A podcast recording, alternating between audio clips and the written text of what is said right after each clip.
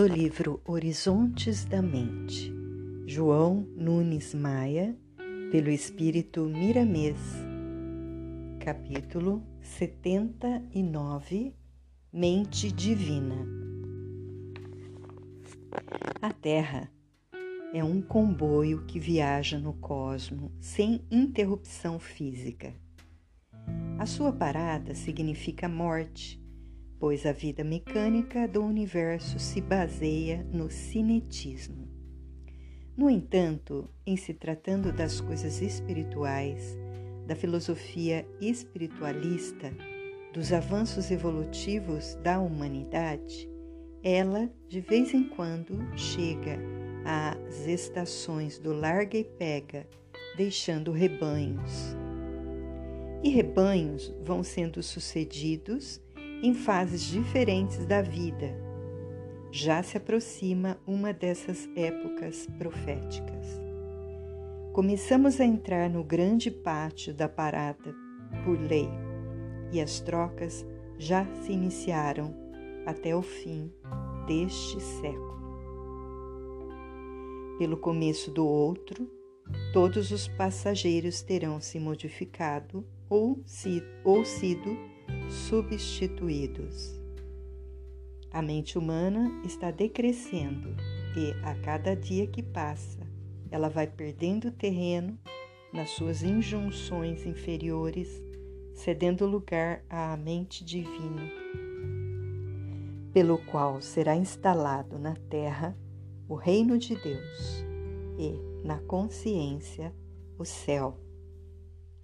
Devemos muito ao grande operário do Senhor, o Cristo, que com seus trabalhadores iniciou a destruição das casas velhas edificadas na areia da corrupção.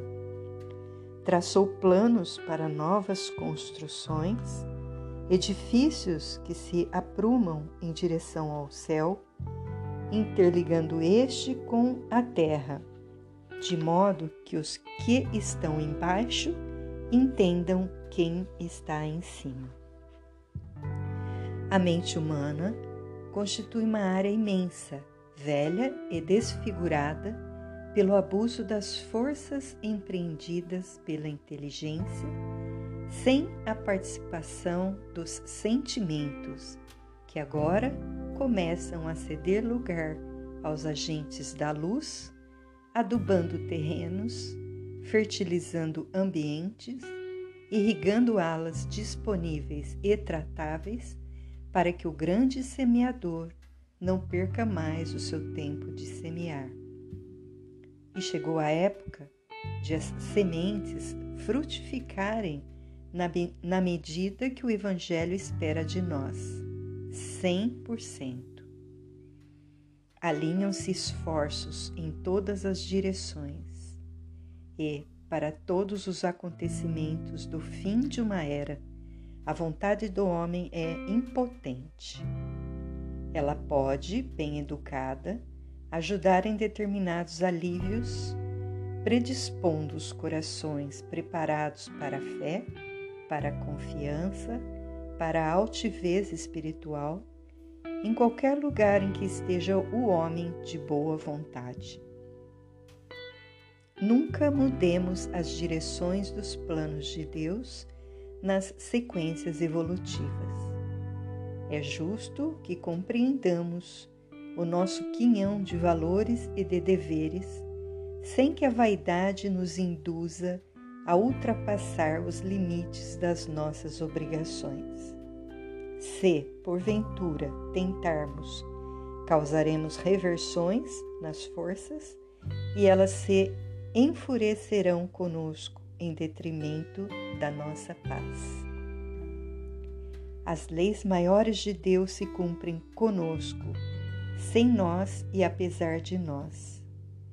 Dezoito séculos de cristianismo foram para diminuir a tensão magnética, a crosta quase intransponível criada pelos pensamentos inferiores dos homens em torno da Terra, de forma a dificultar o intercâmbio com o céu.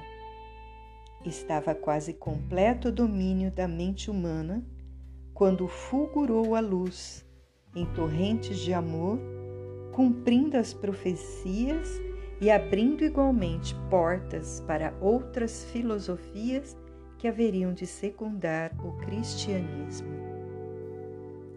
Mesmo sem entenderem, o ideal era o mesmo do Cristo e de Deus.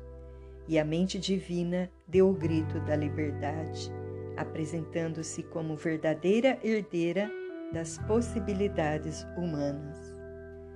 Os clarins dos espíritos nobres tocaram, anunciando novo dia na face da terra e a conjunção dos dois polos, do homem e do anjo.